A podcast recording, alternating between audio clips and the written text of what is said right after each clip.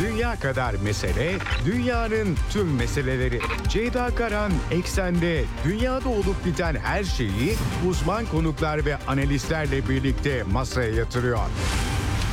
Dünyadaki meseleleri merak edenlerin programı Ceyda Karan'la Eksen hafta içi her gün saat 16'da Radyo Sputnik'te. Ceyda Karan'la Eksen başlıyor.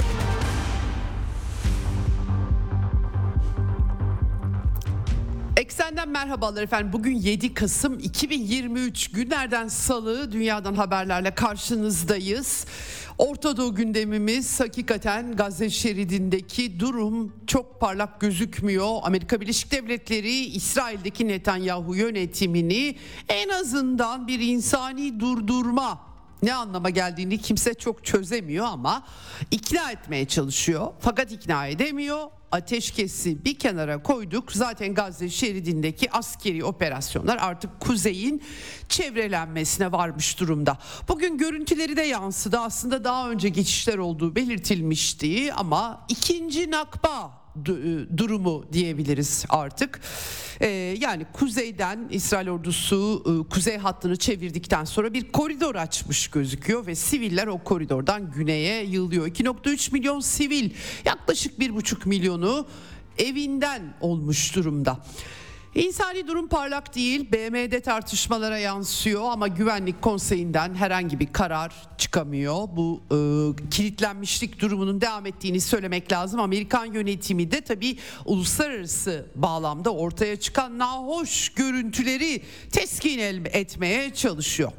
Dün Amerikan Dışişleri Bakanı Antony Blinken Orta Doğu turunun ardından sürpriz bir takım ziyaretlerde bulunduktan sonra Ankara'ya gelmişti. Çok büyük tartışmalar koparttı arttı e, bu ziyaret. Çünkü Türkiye'nin gündemine ortak basın toplantısı yapmadan e, Gazze'deki sivillerin çıkarılmasını e, dile getirerek havaalanında küçük bir küçük çaplı bir bombayı bırakıp gitti Blinken.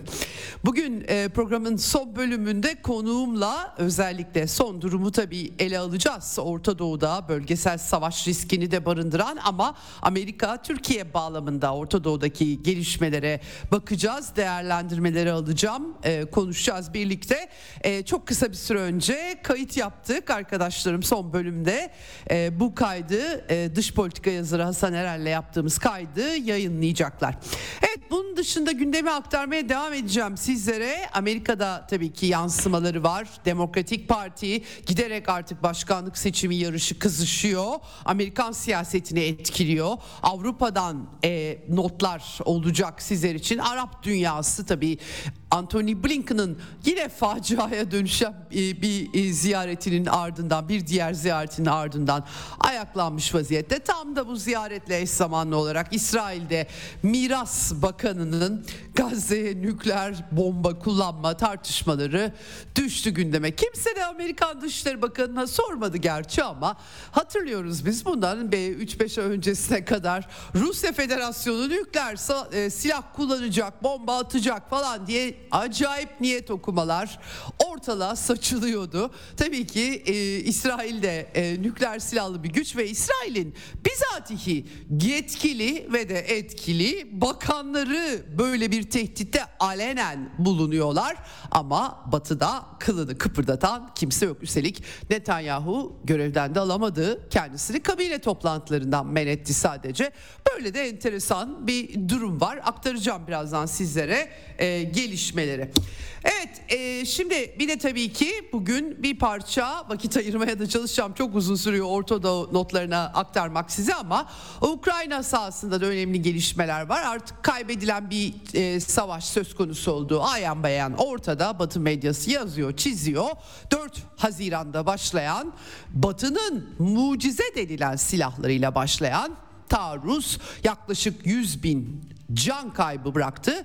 E, Gazze'nin aksine Donbas sahasında ordular çarpışıyor. Sivillerle ilgili hakikaten BM raporlarına yansıyan rakamlar elbette daha bile fazladır ama 9920 aylık manzara bu şekilde gerçekten askerlerin savaşı olduğu göze giriyor öyle söyleyeyim aslında İsrail-Filistin çatışması. Bu anlamda Donbas e, sahasında yaşananlara dair dünyaya çok farklı bir fikir de vermiş durumda. Evet e, Zelenski seçim yok dediği bu koşullarda. Gerçi kendisini Donbas halkı seçmemişti. Donbas'ın Rusça konuşan ve Rus asıllı halkı Ukrayna seçimleri orada düzenlenmemişti. E, ama e, seçimde zaten e, yapmıyorlar. Ukrayna ordusundaki karışıklık durumları var. Amerikan medyasına yansıyan taarruzun getirilmesi tartışmaları var. Bunları da aktarmaya çalışacağım ve silahsızlanma anlaşmaları ile ilgili yine kritik gelişmeler var. Evet çok yüklü bir gündem dolayısıyla e, bir saatim var ondan sonra konuğumla sohbetimiz olacak. E, dediğim gibi çok kısa süre önce kaydettik Hasan Erel'le konuştuk. E, o yüzden hemen frekanslarımızı tekrar ederek başlıyorum. İstanbul'dan 97.8, Ankara'dan 96.2, İzmir 91, Bursa 101.4 ve Kocaeli 90.2 karasal yayın frekanslarımız bunlar. Bunun dışında Sputnik Türkiye'nin web sitesi üzerinden cep telefonu uygulamasıyla Türkiye'nin her yerinden bizi dinleyebilirsiniz. Telegram hesabı Radyo Sputnik katılmanız yeterli. Hem e, dünyanın her yerinden e, sansürle, sansürlenen Avrupa dışında bizi dinleyebilirsiniz canlı yayında. Hem de daha sonra kaçırırsanız dünyada ne olmuş, ne bitmiş, kim ne demiş, ne yapmış merak ederseniz Telegram hesabına arkadaşlarım kayıtları koyuyorlar. Oradan da daha sonra da dinleyebilirsiniz. Diyelim başlayalım eksene. Dünya kadar mesele, dünyanın tüm meseleleri. Ceyda Karan Eksen'de dünyada olup biten her şeyi uzman konuklar ve analistlerle birlikte masaya yatırıyor. Dünyadaki meseleleri merak edenlerin programı Ceyda Karan'la Eksen hafta içi her gün saat 16'da Radyo Sputnik'te.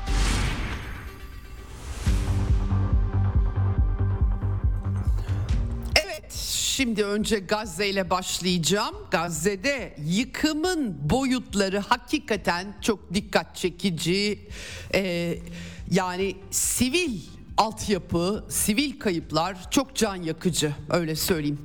Ee, Filistin Medya Ofisi'nin verdiği rakamlar bunlar. Tabii içlerinde abartılar olabilir. Bunun altını çizmek istiyorum. Maalesef çatışmalarda bazı şeyler enformasyon alanında etkileniyor bu e, durumlar. Mesela bir aydır ben size hastanelerde yakıt bitti diye neredeyse 3 haftadır aktarıyorum. Bir türlü tam olarak yakıtın bitmediği anlaşılıyor ya da bir şekilde sokulduğu sonucunu çıkartmak lazım.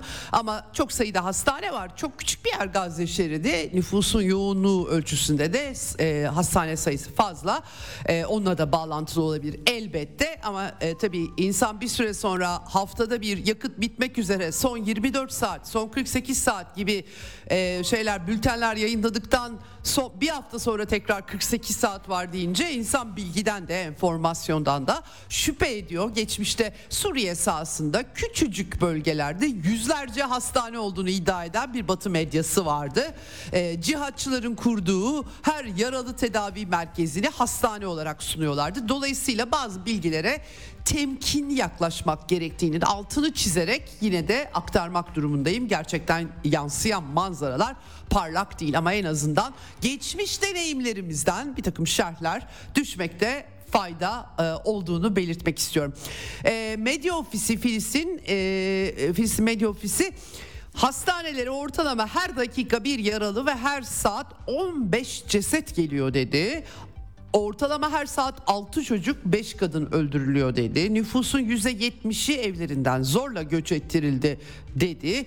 30 bin ton patlayıcıdan bahsediyor. İlk başta ilk bir haftada aktarmış ben aktarmıştım sizlere hakikaten gün başına bin ton patlayıcıdan bahsediliyordu. Konutların yarısı hasar görmüş durumda. Yüzde onu oturulamaz halde. Mesela ben daha önce Filistin kaynaklarından size çok daha fazlasını oturulamaz diye aktarmak durumunda kalmıştım. Demek istediğim başta temkinlilik adına söylemek istediğim bu bu nedenle belirtmek istiyorum. Çünkü Suriye çatışmasında da o kadar çok özellikle İslamcılar, İslamcı medya, El Cezire gibi kanallar o kadar çok yalanlar saçtılar ki e, bir süre sonra tabii e, yerinde durmuyor. Şimdi %50'si hasar gördü, %10'u oturulamaz hale geldi diyorlar. Daha önce %30'lara çıkmıştı bu oran. Bilemiyorum doğrusunu söylemek gerekirse. E, resmi yansıyan haberlere rakamları aktarmaya e, çalışıyorum. E, e, okulların üçte biri hasarlı yaklaşık 9'u hizmet dışı kalmış durumda. Camilerin yüzde 14'ü hasar görmüş yüzde 5'i tamamen yıkılmış gibi oranlar vermişler. Şimdi 30 bin 35 bin elmaya dinde 30 bin değil 35 bin ton olarak veriyor 7 Ekim'den bu yana. Her koşulda tabii ki çok yüksek bir miktar. Küçücük 40 kilometreye e, en geniş yeri 12 en dar yeri 6,5 kilometre olan bir alana 35 bin bomba attığınızda gerçekten büyük bir etki yapmış oluyorsunuz. Ki tabii El Mayadin e, Amerika'nın Hiroşima'ya attığı iki nükleer bombaya eşdeğer bir büyüklükten bahsediyor burada. Tabii oranları bilim insanları daha iyi kafalarında canlandırırlar belki. Şimdi can kaybı sayısı yine Gazze Sağlık Bakanlığı'na dayanarak veriyorum. 10.328, 4.237'si çocuk, 2.719'u kadın. Son 24 saatte 306 e, can kaybı artışı e, kaydetmiş durumdalar. Gerçekten çok yüksek bir rakam. Sadece bir ayda. E, demek istediğim girişte şuydu. Hakikaten Ukrayna'daki çatışma ordular arasında verilen bir savaş. Tabii ki e, pek çok kasabada insanlar yerinden oldu. Ben geçen sene bir, bir yılı aştı Temmuz ayında Donbas'a gittiğimde evlerinde saklanan ya da sığınaklarda saklanan ve Rusya ordusunu bekleyen çok sayıda insana rastlamıştım. Bizzat da kendileriyle konuşma imkanı da bulmuştum. Onlar bilerek terk etmemişlerdi. Tabii ki bu kasabalar boşaltıldı, tahliye edildi. Tahliye edilebilecekleri yerleri vardı ve e, daha sonra da zaten Rusya'nın alanları alanlarında geri dönüşler de oldu. Mariupol'de bayağı bir Rusya Savunma Bakanlığı Sovyetler Birliği'nden kalma deneyimiyle takır takır bütün evleri yeniliyor. Düzen, çevre düzenlemeleri, e, doğal gaz bağlanması, yollar vesaire tabii ki hala çatışma alanlarında böyle bir şey yok. Ama hani kıyasladığımız zaman altyapı, altyapının onarılması, sivillerin tahliyesi gibi konuları kıyasladığımız zaman tartışılacak bir şey yok. E, o sahada Tabii ki tamamen bambaşka dosyalar ama o sahada ordular çarpışıyor. Bu sahada durum başka. Evet şimdi e, Birleşmiş Milletler'de tabii ki çok büyük şikayetler var. Filistinlere yardım ajansı 10 dakikada bir çocuk öldürüldü 7 ekipten bu yana diye şikayette bulundu. Dünya Sağlık Örgütü 160'tan fazla veriyor e, çalışanları hayatını yitiren çalışanları. Fırınların bugün itibariyle İçişleri Bakanlığı Gazze'nin yine duyurmuş. Tüm fırınlar faaliyetlerini durdurdular demiş. E, gıda geçişleri açılmıştı en son gelen haberlere göre. Belki o biraz bunu telafi eder bilemiyorum. Ama Filistin Kızılay Derneği sözcüsü Nebal Farsak Gazze'nin yalnız bırakıldığını dile getirmiş. 35 hastaneden 16'sı devre dışı kalanının da yakıtları bitmek üzere demiş. E, tüm hastanelerin tamamen kapanması saatler kaldı demiş. Başta dediğim gibi emin olamıyorum çünkü 24 saat kaldı 48 saat sonra bütün hastaneler duracak diye daha önce de açıklama yapmışlardı. Dolayısıyla buraya bir şerh düşmek istiyorum ama bunu Filistin Kızılay'ı başkanı açıklamış durumda. Facianın büyüklüğünü tartışacak bir durum yok tabii ki. Ben bunları söylüyorum ama çok büyük bir e, insani yıkım yaşandığını belirtmek gerekiyor. Ee, Birleşmiş Milletler Filistinli Mültecilere Yardım Ajansı devasa boyutlarda bir trajedi diyerek durumu e, dile getiriyor. Yani ekmek su, da, su mücadelesi, can kayıpları tabii ki hastane, elektrik kesintileri ve zorla yerinden edilme. Çok büyük bir trajedi yaşandığını belirtmek gerekiyor. Ee, en son İsrail ordusu Rantisi Çocuk Hastanesi'ni e, e, boşaltın çağrısında bulunmuş. E, bin kişi barınıyor Gazze'nin kuzeyinde e, orada evlerinden edilenler Rantis'e gitmişler ve daha önce de etrafı bombalanmış anladığım kadarıyla. Amerikan destekli bir hastane olduğunu belirtiyorlar bu arada bunun. E, aynı zamanda tabii Han Yunus'taki Nasır Hastanesi en az 8 kişi bu hastane civarındaki hava saldırısında hayatını yitirdiği bilgileri geliyor. Şifa Hastanesi tabii geçtiğimiz günlerde çok tartışıldı. BM'den tepkiler gördü. İsrail ordusu ısrarla Şifa Hastanesi'nin altında çok geniş Hamas liderliğinin komuta kademesinin bulunduğu sığınaklar olduğu iddiasında. Bununla ilgili grafikler yayınlanıyor ama grafikleri sorgulayanlar da var. Fakat ben şöyle bir İsrail basını taradığımda 2019 Ocağı'nda örneğin Haaretz gazetesinde Şifa Hastanesi ile ilgili Şimbet'in İsrail istihbaratının altında e, büyük e, komuta merkezleri olduğu haberini görüyorum. Oraya dayandırmışlar. Hedef alınmayacağını hastanenin bildikleri için Hamas liderliğinin ve militanlarının hastanenin altında olduğunu söylüyorlar. Bu durumda tabii ki sivilleri kalkan yapmış oluyorsunuz. Çatışmanın niteliği böyle bir şey oluyor. Maalesef Filistin'deki çatışmanın karakteristiği haline gelmiş durumda. Bakın Ukrayna'da Donbas'ta mesela ben ailelerle konuşmuştum. Ukrayna ordusunun gözlerimle gördüm. Koca apartman bloklarının önünde bir zamanlar çocuk parkı olan yerler oralara tüneller kazıyorlar. Yani kendi karakol binaları ya da şehir dışına çıkıp mevziler kurmuyorlar. Doğrudan çocuk parkını tüneller kazıyorlar. Ee, ondan sonra evlere giriyorlar. Oraya ağır makinalıları yerleştiriyorlar. Evdeki insanları esir alıyorlar bizzat dinledim kendilerinden. Özellikle Rusça konuşanlar tabii ki öldürmediklerine şükrediyorlar Rusça konuşan nüfus ve oradan ateş açıyorlar. Dolayısıyla apartmanlardaki yıkımın sebebi oraya karargah kurulması idi. İnsan ister istemez çatışma biçimi olarak tabii ki kıyaslıyor burada. Dolayısıyla da tabii ki o e, e alanlar bu hale geliyorlar. Bu e, savaşların siviller arasında verilmesinin kaçınılmaz sonuçları haline geliyor. Ama Gazze'de tabii İsrail istihbaratı e, ile ilgili olduğunu söylüyor vurduğu yerlerin fakat e, ambulans e, e, vurduk diyor. Ambulansın içerisinde Hamas lideri olduğunu söylüyor. Var mı yok mu ben bilmiyorum ama doğrudan ambulansı e, ba, yani bazı sınırları çekmek gerekiyor. Elbette binalara zarar gelebiliyor bu tarz çatışmalarda ama burada artık çok kör gözüne parmak bir durum olduğunu belirtmek gerekiyor. Şifa Hastanesi ile ilgili işin aslını ben tabii oturduğum yerden bilemiyorum ama iddia bu şekilde ve 2009 senesinde de Şifa Hastanesi'nin altında e, Hamas'ın çok sofistike e, sığınakları olduğu iddiaları yansımış Şimbet e, istihbaratının iyi çalıştığını iddia ederler biliyorsunuz. E, ancak bunu aktarabiliyorum sizlere. Evet e, refah e, sınır kapısı bu arada yabancı vatandaşların geçişine açık. E, anladığım kadarıyla böyle haberler gelmiş. Bunları aktaracağım biraz. Biraz e, ikinci nakbayla da alakalı konular. Türkiye'de Anthony, Anthony Blinken'ın Türkiye ziyaretiyle de alakalı. Fakat önce e, BM Güvenlik Konseyi toplantısı Çin artık e, dönem başkanlığını devraldı bu ay e, e, ve e, Birleşik Arap Emirlikleri ile birlikte kapalı toplantı e, teklifi sunmuşlardı. 7 Ekim'den bu yana 6. kez toplantı yaptı BM Güvenlik Konseyi fakat anlaşma sağlanamadı. E, çatışmalara insani ara şu Amerikalıların dondurma, durdurma dediği şey farklı görüşler olduğu anlaşıldı. Çin tabii ki acil ateşkes kes çağrısını Çin'in e, daimi temsilcisi Zhang Yung ve Birleşik Arap Emirlikleri temsilcisi aynı zamanda Lana Nuseybe dile getirmiş durumda. Durum vahim herkes biliyor. Önceliğimiz hayat kurtarmak. Acilen bir ateşkes kabul edilmeli diye Çinli yetkili de dile getirdi.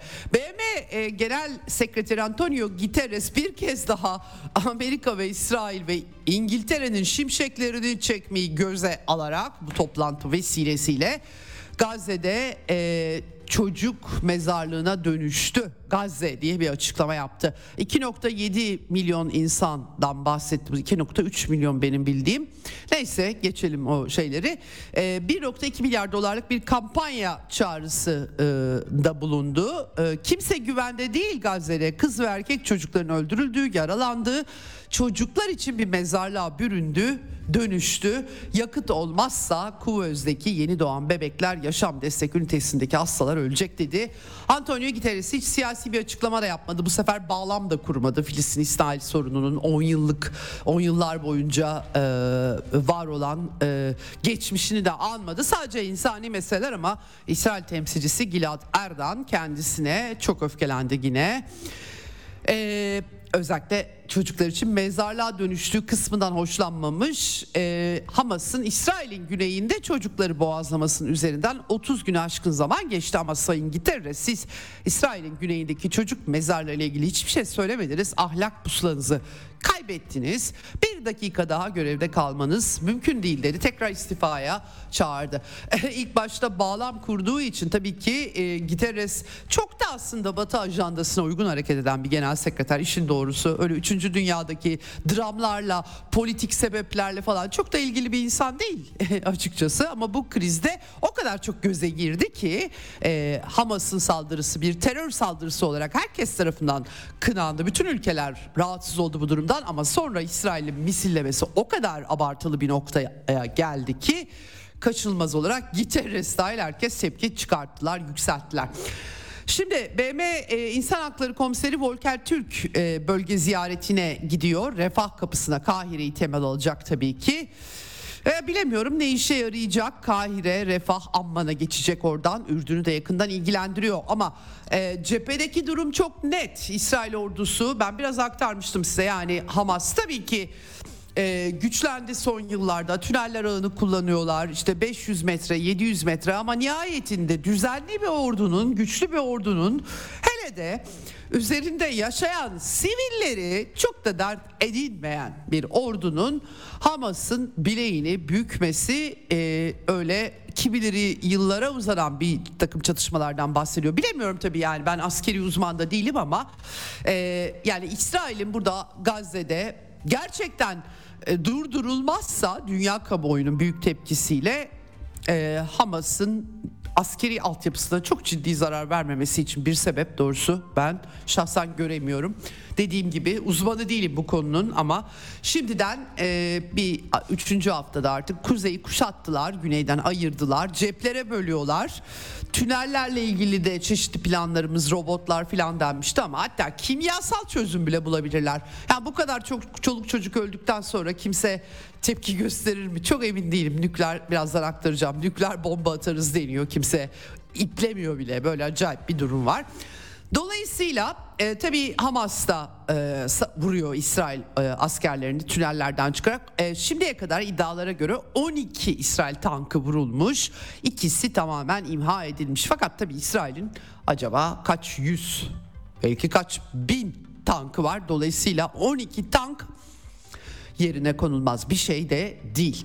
Bu arada hakikaten enteresan sosyal medyaya da yansıdı. İsrail'in İsraili gazeteci Efraim Mordehai gözaltına alınmış çünkü e, İsrail ordusunun e, ölen askerlerin cenazelerini ailelerine teslim etmediğine dair görüntülerle birlikte bir e, haber yapmış ve e, ben dün gece görmüştüm tam emin olamadım bugün e, gazeteciyi de gördüm ismiyle cismiyle dolayısıyla e, düzinelerce yılmış İsrail askeri yani ölen İsrail askerleri sayısı da bilerek az veriliyor olabilir bunu belirtmek gerekiyor. Evet ve kuzeyden güneye Gazze şeridi şöyle bir bölge kuzeyini kestiler aldılar. Güney hattına Han Yunus hattına bir koridor açtılar. İsrailler, İsrail ordusu. Sivilleri zaten çağırıyorlardı terk etmeye. Yani siviller çıkınca rahat operasyon yapacağız diyorlar. Ee, ve e, bugün görüntüleri de yansıdı. Binlerce insan yollarda yürüyor. Ee, insani koridordan ve ellerinde beyaz bayraklar Selahattin yolu üzerinden kuzeyden güneye bir tahliye ee, çok sayıda insan var. Bu da tabii ki herkesin aklına kaçılmaz olarak ikinci nakba. Felaket anlamına geliyor Filistinlerin topraklarından yeniden sürülmesi. Birinci nakba 1948'e İsrail Devleti'nin kuruluşu. Ee, Filistinlilere de Birleşmiş Milletler bir e, devlet kurabilecekleri bir bölge sunmuştu ama o zamanlar Araplar daha güçlü olduklarını düşünüyorlardı ve birleşip İsrail'e saldırdılar. Tam üç kez ve yenildiler ve bu yenilginin e, acı sonucu Birleşmiş Milletler'in kendilerine ayırdığı topraklar üzerinde devlet kurmayı kabul etmemiş olan Filistinli Araplar çekti bunun e, ödedi bunun bedellerini ve ulus devlet kuramadılar. Açıkçası 20. yüzyılın trajedisi Türkiye'den Türkiye Cumhuriyeti'nin kuruluşundan yaklaşık 20-24-25 yıl sonra gerçekleşen olaylar bu şekilde tezahür etti ve giderek İsrail yerleşimler yoluyla bütün Batı Şeria hatta Gazze'de 2005'e kadar İsrail kontrolündeydi sonra Sharon yönetimi tek taraflı olarak Gazze'den çekilmişti. Tabii daha karmaşık bir mesele bu tartışılması gereken bir mesele olduğunu ben düşünüyorum. 20. yüzyıldaki ulus devletleşme süreçlerinin aslında bir parçası ya da ulus devletleşememe süreçlerinin bir parçası. Tabii sorunlar çözülmüyor. O da e, daha sağlıklı. Yani şey değil bu. E, bin yıl önce bu topraklar benim de atalarım buradaydı ben buraya gideyim diye konuşulabilecek bir şey değil bu. O durumda zaten Türkler olarak topyekin Orta Asya'ya göçmemiz gerekirdi. Ya da Yunanların Anadolu, Batı Anadolu'da bizimdi demesi gerekirdi. Dolayısıyla ulus devlet süreçlerini biraz daha farklı tartışmamız gerektiğini ben düşünüyorum. Tabii ki e, bu İsrail e, hükümetlerinin on yıllarca İsrail'de kurdukları apartheid rejimini haklı çıkartmak bağlamında söylemiyorum. Sadece kavramları doğru kullanmak ve çözüme yönelik siyasi çözüm gerekiyor çünkü düşünebilmek e, hedefli olarak söylüyorum bunları. Şimdi sağdaki durum bu. İsrail'in demir kubbesi bu arada önceki gün de görmüştüm. E, kendi füzeleri kendi topraklarına düşmeye başlamış anladığım kadarıyla. E, kuzeyden Lübnan'a atılan bir e, e, füzeyi zaten engelleyemedikleri oluyor ama e, bazı mülklere de zarar vermiş. Böyle şeyler çıkıyor. Çatışmalar uzayabilir diyenler var. Kış savaşına hazırlık e, yapıldığını söyleyenler var. Yeni işte Jerusalem Post gazetesine göre kışlık kıyafetler filan da soğuk olur gerçekten Kudüs'ün kışı da öyle e, Kudüs'ün Tel Aviv'in o kadar da çok tabii ki daha kuzey bölgeler gibi değil ama e, soğuktur yani kışlık kıyafetleri bu yüzden dağıtmışlar. Ama çok da kış savaşı deneyimleri yok. Genellikle İsrail operasyonlarını bahar aylarında ya da yazın yapar. Bu sefer işler biraz daha farklı olacak. Gerçi Aralık'ta, Aralık Ocak gibi de yine Gazze'de çatışmalar olduğunu hatırlıyorum. Evet e, Hamas son 48 saatte 27 adet askeri teçhizat vurduklarını İzzettin, İzzettin El Kasım Tugayları duyurdu. Vuruyorlar mutlaka vuruyorlar ama e, tabii kayıplar e, şu an anlaşılmıyor. Belki e, bu e, ortaya çıktı ki Gazze, Kuzey Gazze'deki sivilleri aşağıya sürecekler ve ondan sonra biz şehir savaşı göreceğiz gerçek anlamda. Bir kısım sivil gitmeyecek dolayısıyla kayıplar daha ağırlaşabilir. İsrail tarafının kayıpları ağırlaşabilir. Bunlar için beklememiz gerekiyor anlayabilmek için ne olacağını. Netanyahu bu arada hep basın toplantıları yapıyordu. Askeri tesisleri ziyaret ediyordu. Savaşın başından bu yana artık televizyonlara çıkmaya başladı. ABC'ye falan konuşmuş. Birkaç televizyon var yanılmıyorsam. Hepsini hepsini bulamadım ama e, açıkça bu iş bittikten sonra güvenlik bizim sorumluluğumuzda olacak. Yani Gazze artık 2005'te Sharon'un çekildiği dindar Yahudilerin orada bir takım dini e, yerler olduğu iddiasıyla bulunan dindar Yahudileri de zorla İsrail ordusu çıkartmıştı Gazze'den. Artık işler değişecekmiş gibi gözüküyor. Çıkan Filistinliler geri dönebilirler mi? Açıkçası yani e, bu ne kadar mümkün olabilir onu bilemiyorum. Çatışmanın gidişatıyla da alakalı e, bir durum yani ama İsrail yönetiminden her yönden bu sesler geldi. Ateşkesi zaten kabul etmiyorlar. Taktiksel küçük duraklamalar diyor. ABC'ye Netanyahu burada Amerikalılar o konuda ikna etmişler anladığım kadarıyla ama nedir o? Bir saat orada, bir saat burada, üç saat şurada yani ateşkesle alakası yok bunun. Dolayısıyla ateşkes ateşkes yok. evet şimdi e, İsrail'de Knesset'in Hukuk Adalet Komisyonu Başkanı Simcha Rotman demiş ki kardeşim yani Gazze temizlikten temizlendikten sonra e, Filistin yönetimine filan da verilmez. Bizim askerlerimiz orada kanını döküyor. O yüzden yok öyle yağma. Fethettik. Yani öyle diyorlar. O yüzden nakba diyorum. Açıkça bunu anıyor ve Filistin yönetiminin katiller yetiştiren bir otorite yani e, geçmişteki aptallıkları tekrarlayamayız İsrail olarak diyor. Bu muhtemelen İsrail'deki siyasi elitlerin hissiyatını yansıtıyor. Bir kısmı aşırı sağcı zaten daha bile ileri şeyler söylüyorlar ama e, bu yani durum. İsrail Savunma Bakanı da İsrail ordusunun Gazze'de tam hareket serbestisine sahip olacağını söylemiş bu iş bittikten sonra Yoav Galant.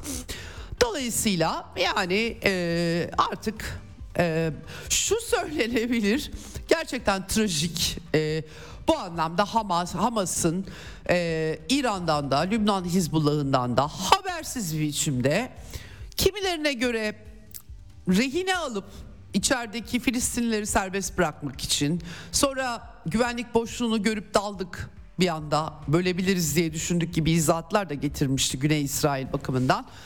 Bilemiyorum hangisi doğruydu ama ilk sonucu İsrail'in güvenlik yapılanmasındaki facia durumu ortaya sermesi oldu. Çok büyük bir darbe aldı İsrail. Bütün efsanesi yıkıldı. İkinci sonucu da ikinci Nakba.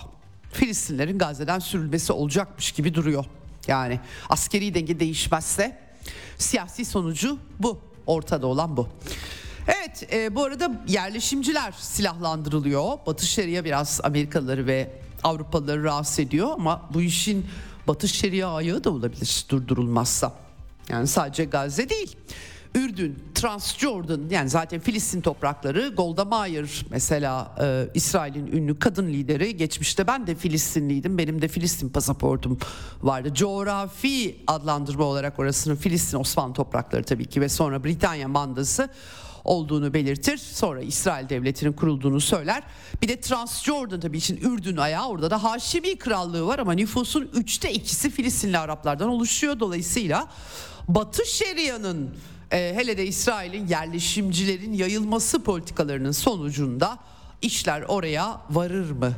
Bir sürü insan doğrusunu söylemek üzere e, söylemek gerekirse bunu merak ediyor. Yerleşimcilere silah dağıtılmış. Aşırı sağcı e, Güvenlik Bakanı, Kamu Güvenliği Bakanı'nın Netanyahu Itamar Ben Givir'e vermişti. O açıkça duyurmuş. E, yani bütün İsrail'i silahlandırıyorlar. Gerçekten böyle bir e, sonuç. Bir de tabii ki İsrail ordusu IDF sözcüsü, İsrail e, savunma güçleri sözcüsü Daniel Hagari e, Hamas'a paralel olarak hava kuvvetlerinin e, herhangi bir tehdit e, ya da işte güvenlik çıkarlarına tehdit oluşturacak Orta Doğu'da da saldırılar Suriye'yi vurdular, Halep havalanı vurdular. Yemen'den füze geldi onu vurdular. Tabii ki yaptılar bunları.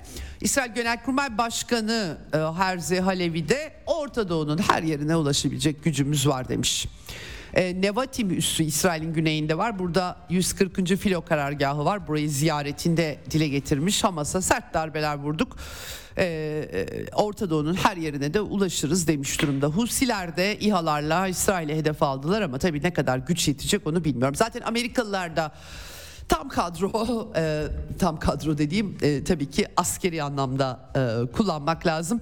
En son iki uçak gemisi grubu bir tanesi Kızıldeniz'e geçti. Bir de USS Florida, Ohio sınıfı nükleer denizaltıda artık bölgeye gitmiş durumda. CENTCOM, Amerikan Merkez Komutanlığı'nın sorumluluk alanına onlar da yerleşmiş durumdalar. O da Orta Doğu'dan İsrail'e yönetecek, yönelecek saldırıları hedef alacağını açıkça dile getirmişlerdi.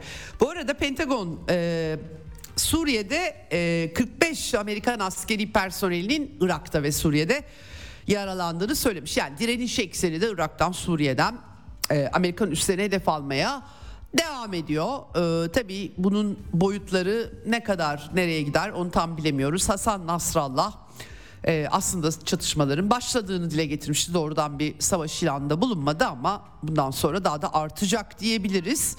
E, Amerikalılar biraz sivil kayıpları azaltma ya da görüntüsünü azaltma derdindeler. Doğrusunu söylemek gerekirse bu açıdan pek çok gazetede haberler var. Washington Post başta olmak üzere. Bunlar tali zararlar diyebilelim. Yani bu kadar göze girmesin demeye çalışıyorlar. Amerika'da Amerika için kabul edilebilir tali zarar ile İsrail'in arasında oransal fark varmış. Gerçekten çok enteresan. Gerçekten. Yani şunun için söylüyorum bunları. Bir savaşa bir takım gereklilikleri olabilir ama e, eğer çifte standart uyguluyorsanız hukuk ve meşruiyetin temellerinden biri eşitlik ilkesi. Hiç kimse eşit değildir tabii ki ama ilke oradadır ve siz o ilkeyi eğip büktüğünüz zaman o zaman o riyakarlık akar paçalarınızdan. Dolayısıyla e, bu konuda hakikaten her şey göze girmiş durumda. Efendim Wall Street Journal diyor ki İsrail'e Amerikalılar hassas bomba gönderecekler. Nokta atışlı hava saldırıları için e, Spice mühimmat ailesinden çoklu güdümlü modlu hassas akıllı bomba.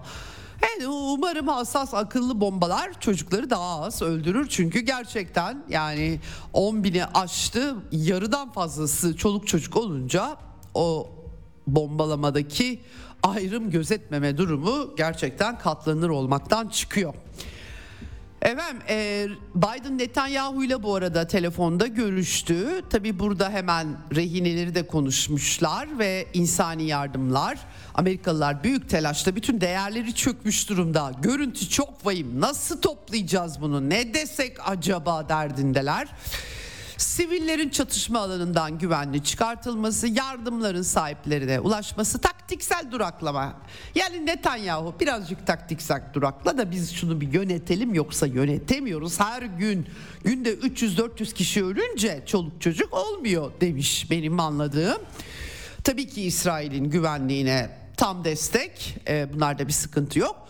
E, hatta e, öyle acayip ki Amerikan medyasında Amerikalı yetkililer fısıldıyorlar. Hatta İsrail'li eski yetkililer de konuşuyorlar. Ehud Barak eski sosyal demokrat başbakan Hamas'a yönelik operasyonu tamamlamak için 2-3 haftası olduğunu söylemişler. Amerika dikte ediyor diye de altını çizmişler. Politico internet sitesinde var bu haber. Şimdi tabii böyle de bu atom bombası seçenekleri bile havaya saçıldı. Etkili ve de yetkili bakanlar bakın bundan e, son bir yıldır Rusya nükleer tehditte bulunuyor. Vuracak, saldıracak hepimizi, dünyayı yok edecek Ruslar falan diyorlar. Dünyayı bir tek Amerika dünyada atom silahı kullanmış. Japonya'da, Hiroşima, Nagasaki'de törenlerinde o bombayı Amerika'nın attığını bile anmıyorlar. Böylesi de bir batı var ve burada görevde, görevden alınmayan hala görevde bir bakan çıkıyor. Seçeneklerimiz arasında Gazze'ye nükleer bomba atmak diyor. Kimsenin gıgı çıkmıyor.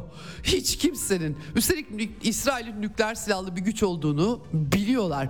Yani Rusya için niyet okumak üzere bin bir tane senaryo yazanlar burada adıyla sanıyla savaş suçları mahkemesi kurulsa toplayacak delil ortalarda dolanıyor. Bir sürü istediğiniz delili koyabilirsiniz dosyanın altına hukuken. O kadar çok var ki ama yani nükleer bomba kullanmak ne anlama gelir? Bayağı bildiğiniz yok etmek. Yani bütün sivil altyapıyı ve bütün oradaki insanları adam alenen böyle bir te- yani yok etmek o zaman genosit işte. O zaman oraya geliyoruz ki Amerika'da bu konuda çeşitli üniversitelerde uzmanlar açık açık öyle olduğunu söylüyorlar.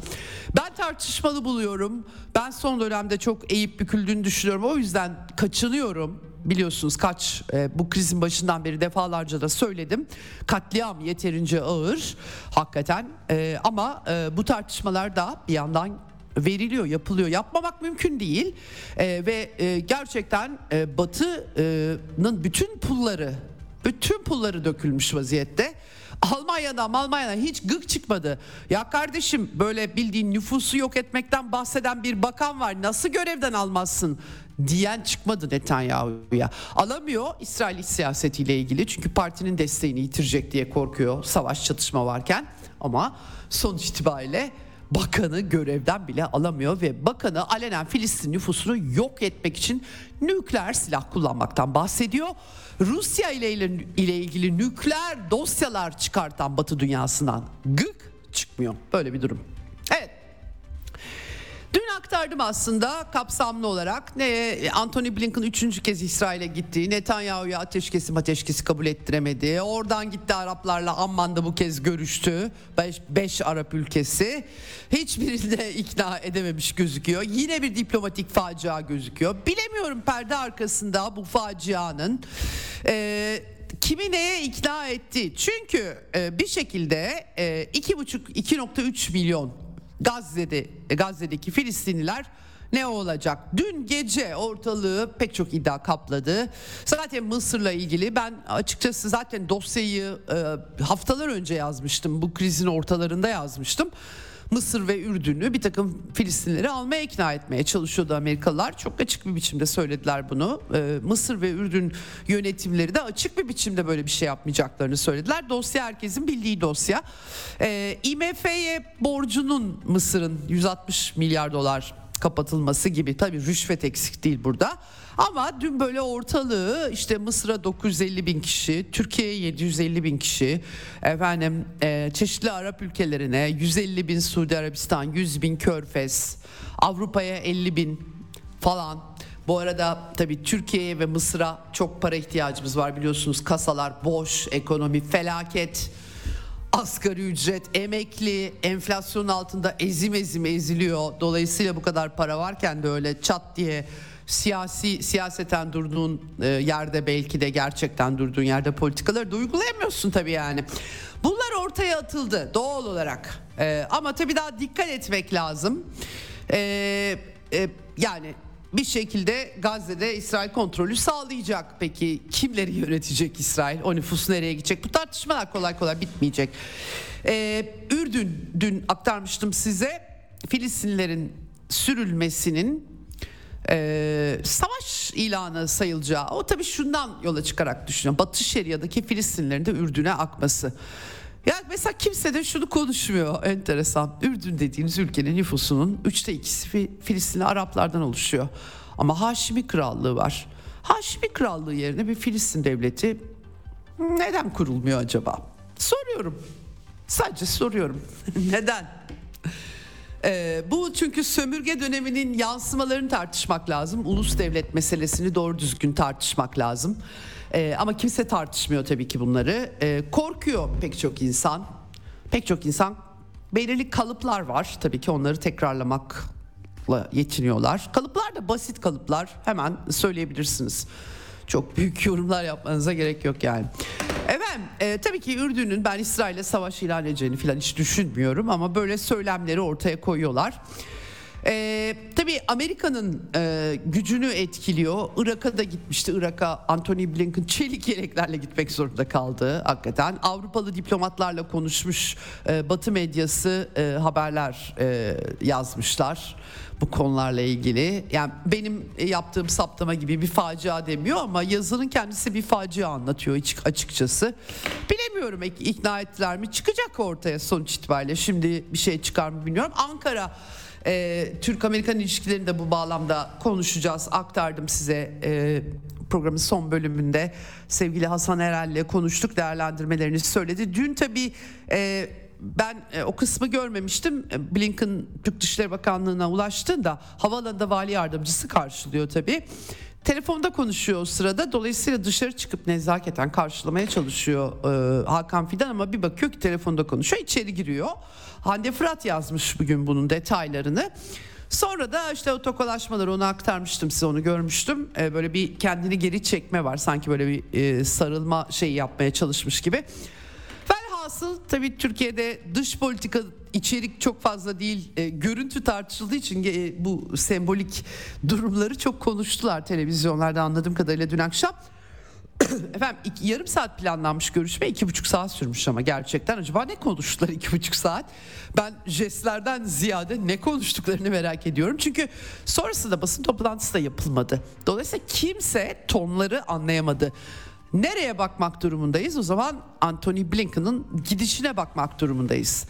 Gelişinde e, Türkiye'de insani yardım akışı ve çatışmanın yayılmasını önlemek vurgulu tweetler atmıştı kendisi X hesabından.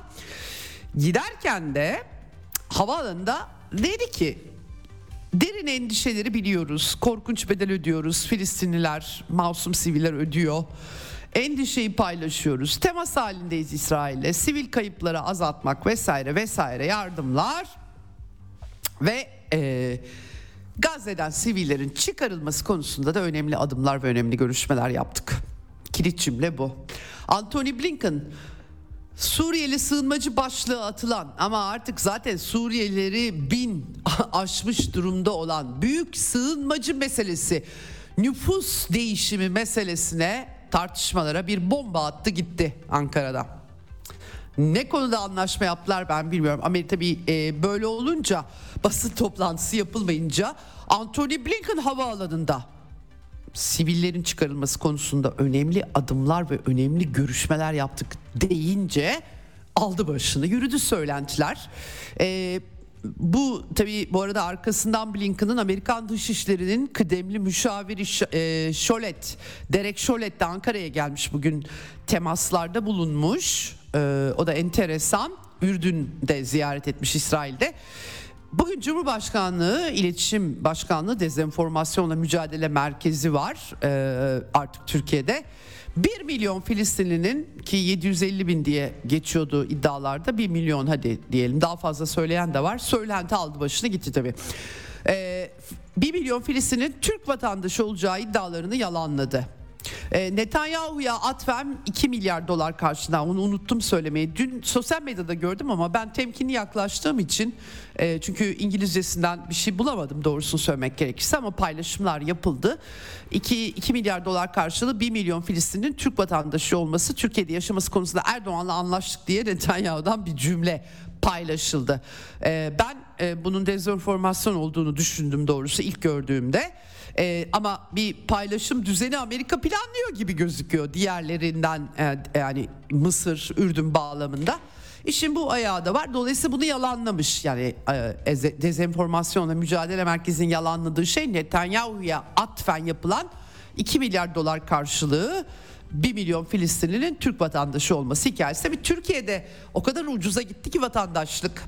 AB ile yapılan o facia anlaşma memleketimizi bir sığınmacı deposuna öyle bir çevirdi ki herkes doğal olarak eyvahlar olsun diyor. Yani kaçınılmaz. Yani dezenformasyonu bu koşullarda engellemek çok zor. Evet e, böyle bir çerçeve var. Tabii e, Cumhurbaşkanı neredeydi bu esnada? Tabii o da Ayder Yaylası'na gitti herhalde. Blinken'la da görüşmeyi çok istemediği anlaşılıyor. İşte görüşmede Blinken'la Mescid-i Aksa maketi arkasında görünmüş e, Türk medyasında. E, 3-4 gün önce İran Dışişleri Bakanı varken de vardı. Yani ne değiştirdi bunu anlamadım doğrusu söylemek gerekirse. Velhasıl kelam kürecik incirlik üstleri açık. İsveç'in NATO üyeliği ona için TBMM'de hepimizin bildiği durumlar ortada. Cumhurbaşkanı Erdoğan da geçen hafta sonu Türk Devletleri zirvesinden dönüşünde Netanyahu'yu sildik attık demişti. Ama tabii ee, bunun dışında bağları koparmak, tamamen koparmak, uluslararası diplomaside öyle şey olmaz demişti. Durum bu. Evet yani e, geçmişte çok büyük hatalar yapıldı. Sonra U dönüşleri yapıldı. Bu da aslında belki de anlaşılır olabilir. Ama e, Türkiye e, Büyükelçisini istişareler için çağırdı. E, şimdilik bunun ötesinde e, farklı bir e, bir şey de e, gözükmüyor öyle söyleyelim. E, manzara bu. Evet e, şimdi e, bunun dışında başka Abdullahiyan İran Dışişleri Bakanı Amerika bize ateşkes mesajı gönderdi açıklaması var. BRICS ülkelerine İranlar mektup yazmışlar. Ee, Körfez ülkeleri Mısır, Suudi Arabistan'da üye olacak BRICS'e eyleme geçme çağrısı Çin elinden geleni yapıyor.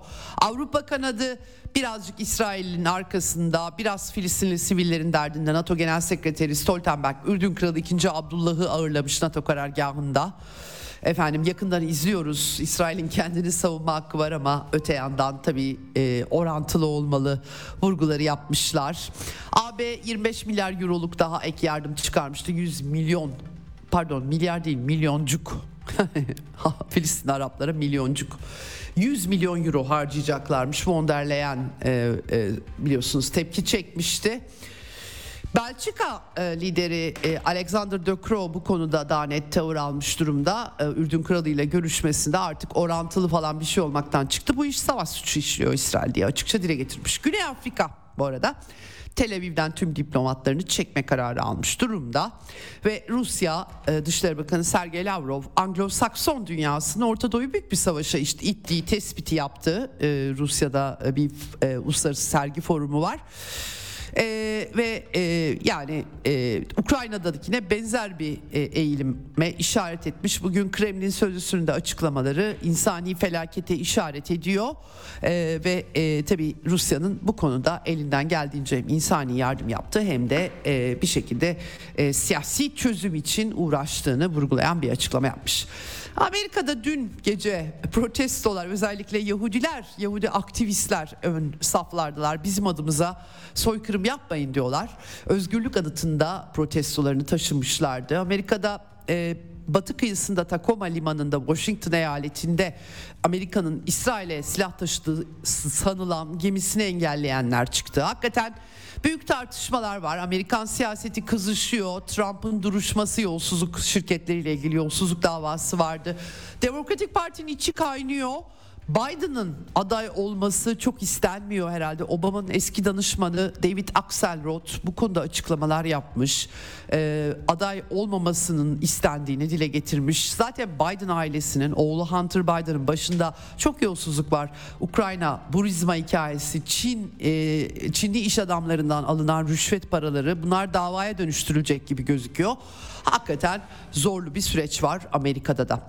Bir ara Amerika'ya özel olarak bakacağız ama Ukrayna'dan da bahsetmek istiyorum kalan vaktimde. 5. ay bitti artık 100 bine yakın 4 Haziran'dan bu yana Ukrayna ordusu kayıp verdi. Ee, artık açıkça Batı medyası da yazıyor. Her saldırı püskürtülüyor. En son Kırım'a yönelik 16 17 İHA ile saldırı girişimi hepsi imha edilmiş. Ee, önleme yapılmış ya da 9'u önlenmiş, 8'i e, e, 9'u imha edilmiş, e, 8'i önlenmiş durumda. Ee, yani şu an tamamen Zaporojye'deki kar, e, taarruzda durmuş vaziyette. Ne verildiyse efendim Storm Shadow'lar, Neptün Ukrayna'nın zaten modifiye ettiği füze sistemleri. İngilizler Challenger 2'ler, 2'ler bir anda savaş alanında patlayınca geri çekmişlerdi. Abrams'lar henüz yok ortada. Leopard mezarlığına dönüştü Ukrayna efendim. Açıkçası e, böyle söylemek lazım. Ukrayna ordusu Donetsk'i misket bombalarıyla vuruyor. Ukrayna ordusu askeri tesisleri çok umursamıyor. Rusça konuşan nüfusun bulunduğu her yer tıpkı Gazze'deki gibi onlar için meşru hedef. Aktarıyorum size iki yıla yakın zamandır. Pentagon en son 425 milyon dolarlık bir askeri yardım açıklaması yapmıştı geçen hafta. Ukrayna Savunma Bakanı Rüstem Umerov yani yetmiyor bize daha yardım lazım diyor. Söz edilen silahların hepsini de alamadık zaten diyor. Böyle Time dergisine aktarmıştım. NBC bomba gibi haber yaptı artık. Ee, ABD ve Batı başkentleri, Avrupa başkentleri Kiev yönetiminden açıkça taviz istiyor. Öyle diyor. Yani NATO'nun vekalet ordusu Rusya karşısında yenilmiş gözüküyor ve bu da kabul edilmiş gözüküyor ama tabii ki ee, Rusya hangi koşulları kabul edecek? Biraz geçti borun pazarı daha önce BM onaylı 2202 sayılı Minsk anlaşmaları var. Uygulanmadı. Amerika'da uygulamadı. Dolayısıyla öyle e, müzakere şu bu filan yani Rusya'nın e, ayrıca daha Rus kentleri Odessa, e, Nikolaev gibi Rus kentleri var. Bizzat Katerina'nın, ikinci Katerina'nın kurduğu. Bilemiyorum ne olacak Ukrayna sahasında ama e, Zelenski seçimleri iptal etti. Şimdi vakti değil diyor. Anlamalıyız diyor. E, zaten Donbas'ta seçim biçimde yapılmamıştı. Zelenski de Donbas halkı hiçbir zaman seçmedi. 2014'ten bu yana Kiev'de seçilenler geri kalanın seçtikleri bunu hatırlamak gerekiyor tabii ki. Ee, yaklaşık 1 milyon bu arada insan kaynağı tükeniyor Ukrayna'da acıklı olan Amerikalılar iyi yatırım yaptılar. Amerikan askerlerine bir şey olmuyor. Ukraynalılar onlar için ölüyor. Slavlar Slavları vuruyor. 1 milyon Ukraynalıyı daha 20 yaş üstü öğrencileri de silah altına almayı planlıyormuş Zelenski. Hırslı bir komedyen yani e, komedyenleri başkan seçmemek lazım efendim. Halkı değil kendi ceplerini düşünenleri de seçmemekte fayda var. E, Zaluzhny ile Zelenski arasında iplerin koptuğu yolunda haberler var. Bir e, özel harekat güçleri komutanını görevden aldığını aktarmıştım size. Bir de bir el bombası doğum günüymüş 39, 39 yaşında Gennady Kristyakov e, Zaluzhny'nin genelkurmay başkanının yardımcısı patlayıcı yerleştirmiş içine bir suikast olmuş. Ee, Ukrayna ordusunun içten içe kaynadığı değerlendirmeleri var. Bilemiyorum göreceğiz. Zelenski televizyonlara, batı televizyonlarında bize para verin, bize para verin, bize silah verin diye bağırırken görüldü. En son onları çok uzun yazmıyorum zaten hep istiyor. Artık efendim e, Washington Post gazetesinde Max Boot gibi isimlerden sıkı bir batı neoliberal müdahaleciliğinin savunucusu kendisi. Amerikan e, yönetiminin e, karşı saldırının başarısızlığının sorumluluğu konusunda Kiev'le birbirlerine düştüklerini yazıyor. Biz tabii ki eksende size aktarmıştık durumu, askeri durumu. O yüzden ekseni dinleyenler için şaşırtıcı bir şey yok efendim. Ee, ama e, yine bir Washington Post gazetesi yazarı Jason Willick de artık müzakere fırsatı kaçtı diye yazmış. Katılıyorum kendisine. Evet e, bakalım ne olacak. E, Ukrayna sahasında parlak değil durum. E, yaptırımlar konuyor ediyor ama bir şey değişmiyor. İtalyan Savunma Bakanı Giuseppe Crosetto, Guido Crosetto pardon. İlkbaharda sona erecek diye bir öngörüde bulunmuş. Almanya'nın savaşçı Dışişleri Bakanı Baerbock e, hava kalkanı kuracağız Ukrayna üzerinde diye hayallerini paylaşmış. Seçimlerde bir sonraki seçimlerde kendisi kaybolacak siyasetten muhtemelen. Almanya'da enerji kullanımı son 50 yılın en alt seviyesine düşmüş. Durum vahim. Böyle bir çerçeve var ortada. Fakat benim vaktim doluyor artık. Galiba bir dakikam var e, tanıtıma. E, şimdi bir konvansiyonel kuvvetler 1990 tarihli anlaşma e, Rusya zaten Mayıs'ta açıklamıştı bu anlaşmadan bugün itibariyle çekilmiş durumda Rusya Federasyonu. Zaten Amerikalılar uygulamıyor bu anlaşmaları. E, bu akka anlaşmaları tabii şu açıdan önemli. Eğer bir dünya savaşına dolu dizgin koşuyorsak Allah hepimiz böyle geçmiş anlaşmalarda ortadan kalkıyor ve hepimiz yanıyoruz. Böyle bir durum var maalesef. Böyle trajikomik olarak söylüyorum bunu. Acıklı aslında böyle bir çerçeve var. Evet şimdi bir kısa bir tanıtım. Hemen ardından e, Hasan Erel'le konuştuk. E, önemli mesajlar, önemli değerlendirmeler var. Bizden ayrılmayın.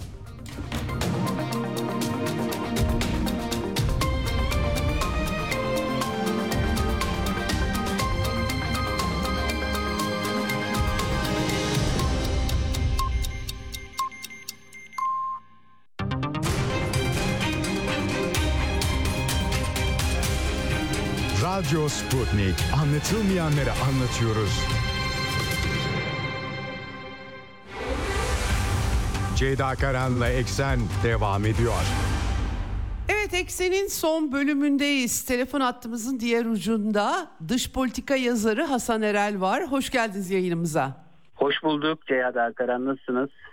Çok teşekkür ediyorum. Hakikaten çok hareketli bir dönem. Orta Doğu'da yine bütün dikkatlerimiz e, çok üzücü haberler veriyoruz ve sonu da gözükmüyor sevgili Hasan Erel. E, diplomatik temaslar hızla sürüyor ama bilemiyorum nereye varacak. Hakikaten sıkıntılı bir resim var önümüzde.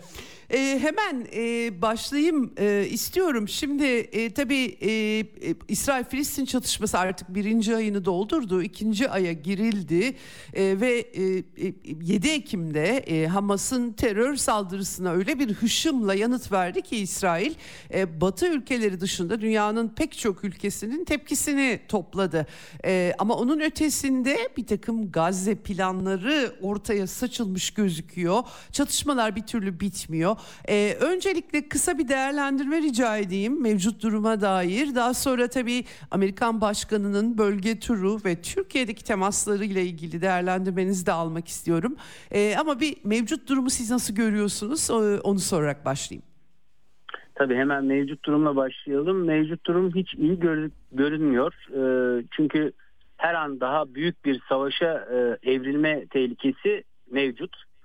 Hı hı. İsrail hiçbir şekilde Amerika'yı dinlemedi. Yani ateşkesi bırakın böyle bir taktiksel ara verme gibi başka kavramlarla bile olsa bombardımanı bırakmadı ve e, Benjamin Netanyahu şu ana kadar e, 5000 çocuğu bebeği öldürdü. E, bir o kadara yakın da e, kadın ve sivilleri e, öldürdü. Yani bu bir e, Hamas'ın işte terör saldırısı diye başlayan şey e, İsrail'in bir e, nevi soykırımına dönüştü. Gazze'yi e, etnik olarak hatta etnik dedi komple temizleme yani bütün binaları yıkaraktan temizleme e, operasyonuna dönüştü. Bu yani Netanyahu cehennemin kapılarını açtı diyebiliriz burada. Gerçekten ben bu işin sadece hani yani İran da suçlanıyor işte Hamas'ın bu operasyonu o 7 Ekim'deki saldırıları konusunda İran belki arka planda diğer işte Çin, Rusya'nın işte rolü olduğu falan gibi suçlamalar getirilse de e, bana sanki bu eylem tamamen e, Netanyahu'nun kendi siyasi hatta yani kendi dediğim gerçekten kendi yani şahsi siyasi planlarına oturan Hı-hı. bir eylem. Yani bir nevi Amerika'nın 11 Eylül'ü gibi. E, yani Hı-hı. işte bu üç tane ülkeyi işgal etmek için bir bahane gerekiyordu. onu onun için böyle işte Tora Bora dağlarından bir tane eski ihvancı bir Usame Bin Laden bulundu. Şimdi de yine bir ihvancı Hamas e, üzerinden e, böyle büyük bir e, tek devletli işte meşhur biliyorsunuz geçenlerde birkaç ay önce Netanyahu Birleşmiş Milletler Genel Kurulu kürsüsünden bu haritayı da gösterdi. Yani Evet. İsrail'in Evet. büyük İsrail haritası diye gösterdi. Oradan bile aslında belli yani bu e, İsrail'in büyük bir e, topraklarını genişletme işte Gazze şeridini tamamen elimine etme e, operasyonuna dönüştü. Zaten o, o birkaç hafta önce yok bir, bir hafta önce plan e, bu şey de sızdı. İsrail'in planları da sızdı işte oradaki Gazze'dekileri e, Mısır Sina'ya e, gönderip işte Mısır'a da e, 160 milyar dolarlık borcunun karşına işte para verip onları oraya göndermeyi Hı hı. planlıyorlardı. E, bunu ben farklı muhalif yazarların yazılarından da gördüm. Daha öncesinde de gördüm. Asıl planın ona göre e, ismini de veririm. Jonathan Cook'un yazısına gördüm. Diyor ki işte önce diyor Kuzey Gazze'yi yani o Gazze'yi ikiye bölecekler diyordu. E, ondan sonra işte kuzeydekileri aşağı e, güneye e, sıkıştırıp büyük bir şeyle işte zorla katliamlarla orada sıkışanların da sonunda Mısır'a e, yani yo- Evet. işte, e, gıda ve su işte bir sürü yakıt e, yoksullukları e, eksikleri işte kıtlıkları yüzünden yani kendileri zorlayarak e, Mısır'a gitmelerini e, zorlayacağını e, söylüyordu yazıyordu o, o plan şu anda e, birebir e, işliyor yani gördüğüm Evet. kadarıyla. Ee, ben de e, Ekim ortasından beri aslında bunları yazmaya çalışmıştım. Haricideki e, köşemde e, hakikaten e, ancak şu dikkat çekmişti. Onu da sormak isterim bu bağlamda ve Türkiye'ye getirmek bakımından. E, e, ilk diplomasi turu Ekim ortasında gerçekleştiğinde e, Tel Aviv'e de üç kere gitti biliyorsunuz. Fakat Arap devletleri özellikle Mısır ve Ürdün'de bir faciaya dönüştü Amerikan diplomasisi açısından ve kırmızı çizgi diye Ürdün Krallığı alenen ilan etti tabii Batı Şeria'daki Filistinliler çok yakından ilgilendiriyor Ürdün'ü. Mısır ve Sina meselesi de Seymour Hersh'te yazdığından beri de konuşuluyor. Şimdi ama e, ikinci yazımda da uygulamanın devam ettiğini yazmıştım ben açıkçası bu planların. Fakat Arap cephesinde de müthiş bir direniş gözüküyor. Hatta dün tabii anlamını tam çözemedik ama Ürdün Başbakanı'ndan savaş ilanı e, Filistinlilerin çıkartılmasını savaş ilanı algılayacakları açıklaması geldi. Tabii Ürdün'ün İsrail'le çok yıllar önce barışanlardan olduğunu hatırlarsak bir de e, işte NATO'da toplantılara katılacak kadar Ürdün kralı Batı ile iç içe bir isim. Yani bunlar Arapların bu çizdikleri tablo Amerikan planına bir direniş olduğuna işaret ediyor. Bu mümkün mü? Ve buradan da tabii Blinken'ın e, bu kez e, aradan bir ay geçtikten sonra Ankara'ya gelmesi. Nasıl bağlamak lazım bu resmi? E, biraz Gazze planları bakımından. Ben e, yine dediğim gibi bu işin Netanyahu'nun böyle kendi oldu bittisi bir emrivakisi ol- olduğunu düşünüyorum. Bu da sizin söylediğiniz örneklerde bunun aslında kanıtı gibi oluyor. Yani Ürdün ve Mısır gibi e, direkt Amerika'ya, e, İsrail'e yakın ülkeler bile yani böyle bir durumda e, çok ciddi bir e, tepki koydular. E, Buradan anlaşılıyor yani Amerika'ya da bu bir emrivaki olmuş oldu san, sanırım. Amerika'nın da bilgisi yoktu çünkü e, yani daha önceki şeyleri hatırlayın haberleri işte Mısır istihbaratı CIA e, İsrail'i uyarmışlar e, Hamas'ın böyle bir eylem yapacağı yolunda.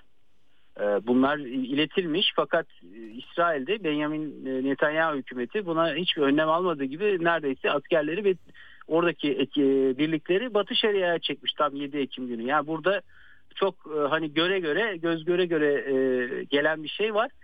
Yani Amerikalılar burada zor durumda kaldı. Onu da tespit etmemiz lazım. Blinken'ın e, bu e, yüzünden bile anlaşılıyor. Yani işte sizin bahsettiğiniz diplomasi faciaları yaşandı. Koştura koştura Evet. geldi. İşte e, Bağdat'a gitti. Bağdat'a son anda gitti. Türkiye'ye geldi. Vali yardımcısı karşıladı.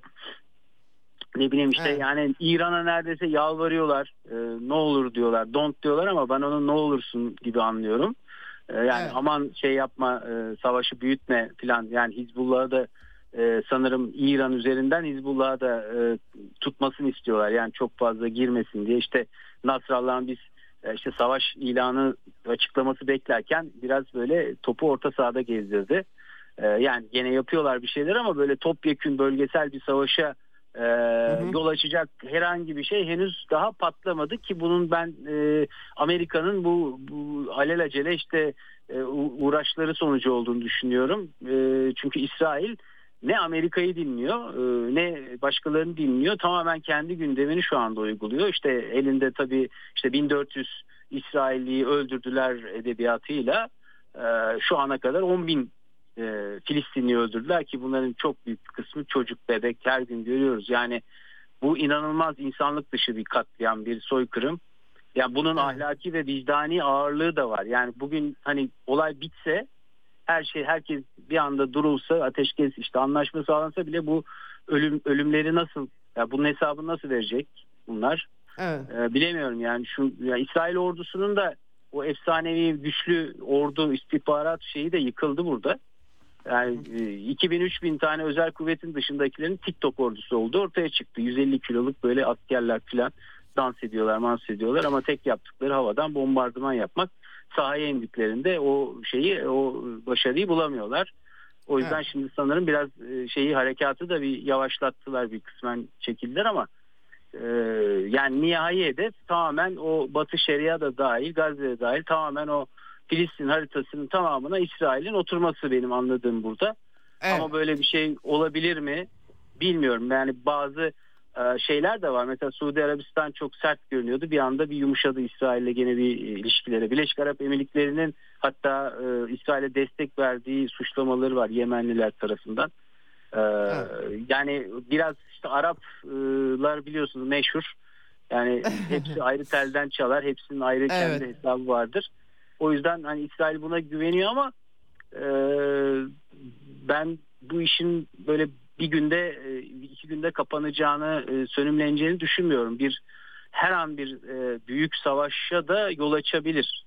Yani Amerikan Peki. donanmasını düşünürseniz bu kadar ağır bir evet. asker yığınağı da yapıldı. Yani her an her şey beklenebilir. O yüzden herkes diken üstünde. Evet. Evet peki buradan Türkiye'ye gelelim. Şimdi Anthony Blinken Amerikan Dışişleri Bakanı Orta Doğu turuna Türkiye'yi katmamıştı daha önce. Bu sefer geldi çok kısa süre kaldı. Çok da tartışma yaratıldı. İşte beden dilleri karşılama sırasında e, nezaketsizlik telefon konuşması işte meşguliyetine bağlanabilir belki ama e, Dışişleri Bakanı Hakan Fidan'ın orada içeri girmesi işte e, elini sıkarken geri çekilmesi gibi tartışmalar çok yapılıyor ama işin özüne baktığımız zaman ortak basın toplantısı da yapılmaması e, aslında Türk-Amerikan ilişkilerinde e, bu konuda e, var olan sıkıntıyı bize bir kez daha gösteriyor. Çok da ben e, yadırgamadım. Fakat tabii e, Blinken'ın e, havaalanında açıklama yapması ve e, açıklamasında da e, Gazze'den sivillerin çıkarılması konusunda önemli adımlar ve görüşmeler yaptık demesi tabii Türkiye'de çok tartışma yarattı. Evet, ne dersiniz bu bu e, nasıl yorumlamak lazım? Yani resmi açıklama yok tabii ki ama e, şimdi e, insani yardım, sivillerin çıkartılması çünkü Arap dünyasında Gazze'nin boşaltılması ve zorunlu evet, sürgün evet. olarak algılanıyor. E, Türkiye bunda bir rol oynayabilir mi? Valla şimdi benim anladığım kadarıyla o da var gündemde. Yani e, Filistinlerin şimdi Mısır'a ilk plan Sina çölüne sürülmeleriydi. Oraya işte e, hem Mısır'ın borcu silinecekti 160 milyar dolarlık hem de 100 milyar dolarlık bir Amerika e, para ayırmıştı bunun için hani oraya e, ev yapılması işte yerleşim yerleri yapılması ama Mısır bunu reddetti. Ee, Ürdün zaten işte e, dediniz başbakan hatta Gazze'nin boşaltılması savaş sebebidir dedi. Yani Ürdün ve Mısır gibi iki tane Amerikan e, yanlısı diyebileceğimiz ülke e, bunları çok sert bir şekilde reddetti. Sonra e, The Cradle'da ben şeyi okudum. Bu e, Irak'ın Ambar e, eyaletine bir yerleştirme planları işte görüşmeleri varmış. Oraya Hı-hı. getirip işte bir kısmına hatta oraya bir özel yönetim yani Barzanistan gibi e, Kuzey Irak gibi bir hani Filistin yönetimi gibi bir şey de şey yapmışlar düşünmüşler ama sanırım o da herhalde kabul edilmedi. Çünkü yani Irak yönetimi İran'a yakın e, belli noktalarda. Irak'taki Tabii. İran etkisi çok yüksek. Bu e, bu da sanırım kabul edilmedi. De geriye ne kalıyor? E, şimdi zaten olan şüpheli daha önce milyonlarca Suriyeli almış. E, milyondan fazla belki Afganistan'dan gelen eski e, Amerika'nın yetiştirdiği Afgan ordusunun askerlerini almış Türkiye'ye geldi. e, para konuşuluyor. Paralar işte takım iddialar var. Şu kadar milyar dolar, bu kadar milyar dolar. Yani böyle görüyorum işte bazı doğru olduğunu sanmıyorum da şu kadar e, Filistin'i şu ülkeye gidecek, bu kadarı şu ülkeye gidecek. İşte bir milyon da Türkiye'ye gelecek gibi e, ortada şeyler dolaşıyor. E, bir takım balonlar dolaşıyor ama ben sanmıyorum artık bu saatten sonra Türkiye'nin bir de o Filistinleri alıp yani hele böyle hassas bir konuda e, yani Gazze'nin biliyorsunuz boşaltılmasına herkes en başta Hizbullah savaş sebebi demişti. İran'da demişti. Evet. Evet. Yani bayağı o or, oradaki yani Filistinlerin oradan gönderilmesiyle bu iş kapanacak gibi değil. Ama e, işte Amerika, e, İsrail'i e, tabii ki yani İsrail demek Amerika demek.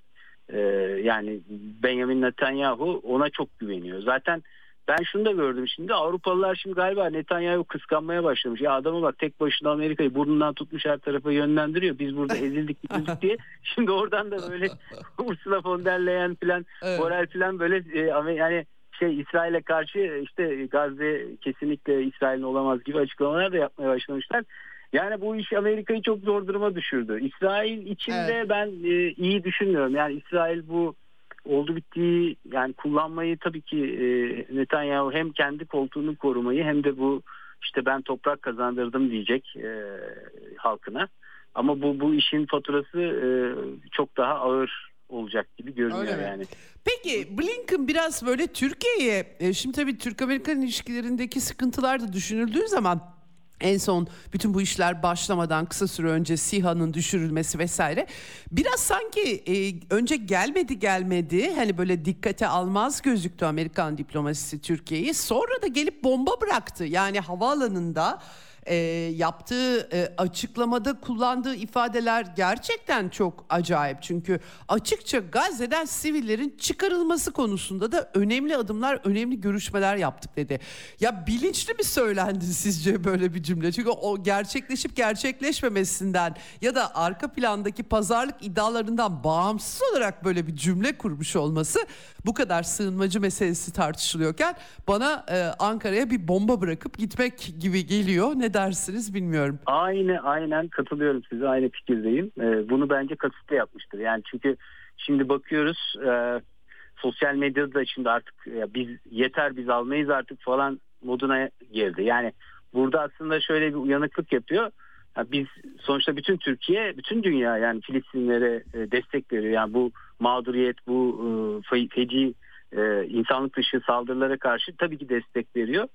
E, şimdi burada e, Blinken sanki hani Türkiye'deki sığınmacı sorununu e, işin içine karıştırıp Türklerin Filistin'den soğumasını mı acaba bekliyor? Hani biz istemiyoruz bunu artık gelmesinler yeter filan. Bir de şeyden de hükümetten de işte e, bazı işaretler var işte çocukları getireceğiz yok hastaları getireceğiz. E, evet. Getirmeyi çok seviyorlar. E, o yüzden yani bir e, bence çok hani ortamda çok müsaitken öyle bir şey e, bomba sizin dediğiniz gibi öyle bir şey e, bırakıp gitmiş olabilir. Yani ben görüşmelerin iyi geçtiğini düşünmüyorum. Zaten en başından beri e, adam şeyden geldi yani Güney Kıbrıs'tan e, geldi galiba ya da Bağdat'tan mı geldi? Bağdat'a geçti Bağdat'tan yanılmıyorsam. Ben de çok uçtu oradan, yani oradan oraya. Çok evet. zaten şey oldu böyle e, ne derler sürpriz şeyler oldu e, ziyaretler evet. oldu anladığım kadarıyla. Bağdat'ta iki saat kalmış. Oradan evet. gitmiş. Ondan bir önce birkaç saat Rum evet. Çekimine. Yalnız şunu soracağım. Şimdi tabii bir yandan da Türkiye İsrail Büyükelçisi'ne aradan bir ay geçtikten sonra o da danışmalar için çekti ve Cumhurbaşkanı da Türk Devletleri Teşkilatı zirvesinden dönüşünde e, pek çok insani bağlamda pek çok cümle kurdu ama sonuç itibariyle dönüp dolaşıp bütün olayı Netanyahu'nun gitmesine yatırımı yaptıklarını ben anlıyorum. Bu gerçekleşir mi bilemiyoruz tabii ki. Amerika'da çok destekçisi var çünkü Netanyahu'nun. E, ama Cumhurbaşkanı açıkça uçakta dönerken Netanyahu'nun e, ipini çekeceklerine Türkiye'nin yatırım yapmasından e, hareketle onu sildik attık dedi. Ama bunun dışında bağları tamamen koparmak hele hele uluslararası diplomaside öyle bir şey olmaz dedi. Şimdi e, bu bu e, bu hattı nasıl yorumlamak lazım diye soracağım size. Ya bu işte yani bilmiyorum takiye geleneği var biliyorsun yani bu e, evet. e, şimdi sen e, Coca-Cola'yı sokağa döküyorsun ama e, kürecik e, üssünü bütün e, üssün tek fonksiyonu İsrail için İran'ı gözetlemek Malatya'da. onu kapatmıyorsun. Ondan sonra Hı hı. İncirlik'ten işte Amerikan bombardıman uçakları geliyor, iniyor, gidiyor. Ondan sonra İncirlik'in kapısında e, İHH'ciler e, eylem yapıyor, polise taş atıyor. Yani böyle şey gibi e, yani en başta bir kere Türkiye'nin yapabileceği şey e, Amerika'nın yani Amerika sonuçta değil mi bu işin arkasında tamamen İsrail'i destekleyen işte bombalarına kadar veren Amerika ise bir Amerika'ya karşı sen bir hareket yaparsın. Şu üsleri kapatacağım deseler bile ben eminim e, bir ateşkes Hmm. için çok önemli bir argüman olurdu. Yani Amerikalılar derdi ki ya bak Netanyahu Türkler bizim üsleri kapatacak. Sizin üssü de kapatacak. Yani hemen sen bu işe bir şey yap falan derdi. Yok bizde öyle bir şey zaten hani olmadığı için öyle bir tavır olmayacağından da emin oldukları için e, Hmm. biliyorsunuz yani bizim işte one minute zamanı ticaretimiz patladı. Hayfa'ya gelen giden gemiler arttı. Yani İsrail'le bizim Türkiye'nin ilişkileri e, çok derin ilişkiler. Yani ben Hı hı. 96 atıyorum Erbakan zamanında en büyük askeri işbirliği anlaşmaları imzalandı. Yani bu hiçbir zaman öyle göründüğü gibi olmuyor. Evet. Ee, ama şu var yani e, işte ihvan e, belki bağlantıları yüzünden hani bir şey var tepki var. Evet. Hamas Evet. ihvanın şeyi olduğu için bir uzantısı. Ee, şeydeki Katar'daki Haniye gitmiş mesela İran'a gitmiş dönmemiş Katar'a. Hı. Ondan sonra işte ne bileyim hani Türkiye'de de bu, bunların işte adamları var, yöneticileri var. Ha, orada bir e, şey olabilir belki hani bir restleşme olabilir ama onun dışında e, Türkiye e, yani NATO üyesi işte Amerika'ya ve İsrail'e dost bir ülke olarak jeopolitiğinde e, pek şu ana kadar değişiklik yapmış değil. Sadece işte söylenen şeyler var. E, dünyada da artık bu e, anlaşılmış durumda. E, ben bakıyorum yani Endonezya'daki adam bile eleştiriyor artık. Yani kimse de artık fazla bunu e, şey yapmıyor, yutmuyor yani. Evet. Peki çok çok teşekkür ediyorum sevgili Hasan Erel. Daha çok konuşacağız anlaşılan. Bu iş şöyle e, e, daha Evet. birkaç hafta daha sürecekmiş gibi gözüküyor. En az Evet. daha başka riskler de var tabii ki. E, çok teşekkürler değerlendirmeniz için. Ben teşekkür ederim. İyi yayınlar diliyorum. Sağ olun. Evet e, dış politika yazarı Hasan Erel'le konuştuk. Hakikaten önemli Türk-Amerikan ilişkileri, Türkiye-İsrail-Amerika üçgeninde Türkiye'de çok şey tartışılıyor. Henüz tam iddialar var tabii ki Gazze'lilerin zorunlu sürgünüyle ilgili. Bunun işaretleri geliyor. A- en başta Mısır ve Ürdün yönetimlerinin fiilen yaptıkları açıklamalar net olarak bu açıklamaları yapıyorlar. Buradan bile anlamak mümkün ama bunun Türkiye boyutu e, henüz tam olarak ortada değil. Daha çok yardım meselesinin altında bir takım tartışmaların olduğunu anlıyoruz ama bunları biraz beklemek gerekecek. Doğrulanması, olabilmesi öyle diyeyim e, için e, bekleyip görmek gerekecek efendim. Bugünlük eksenden bu kadar. Yarın görüşmek üzere. Hoşçakalın.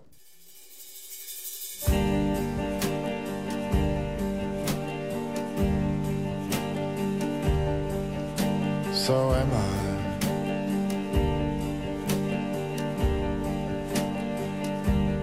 Good or bad. The way that things did turn out, I did only make you sad.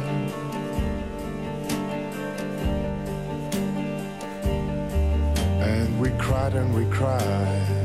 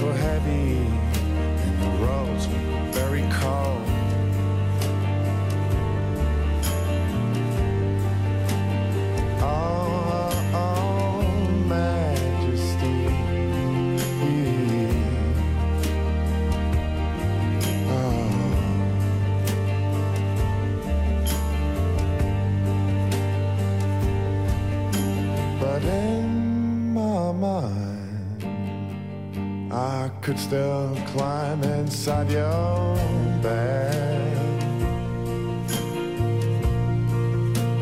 And I could be victorious. Still the only man to pass through the glorious arch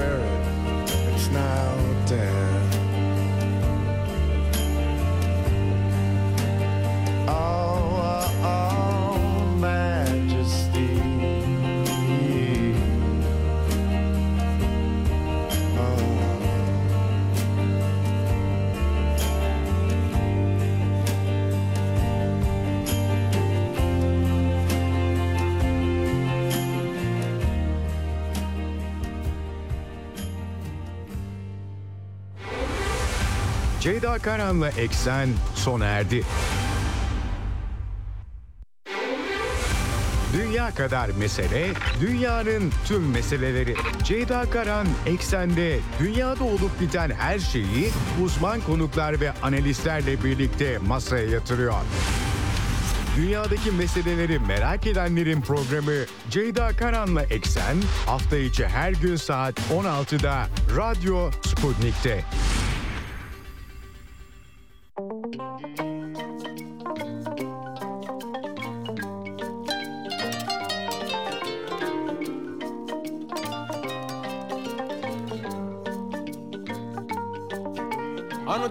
Bele anu tena taa libi bele anu tena taa bele. Anu tena taa faransi bele siramani la route n'est pas bonne. Mɔgɔ la maloya bɛ sugu la maloya bɛ ɲɔgɔn la maloya bɛ la route n'est pas bonne. Yon a mal habillé La route n'est pas bonne. Anoutena tabele Anoutena tali bibele Anoutena tabele Anoutena ta faransi bele Ngosira mani La route n'est pas bonne. Mola mal habillé la malheur à payer. Yon a malheur à payer. La route n'est pas bonne. À nous tenir ta belle, à nous tenir ta livre belle. À nous tenir ta belle, à nous tenir ta fancy belle.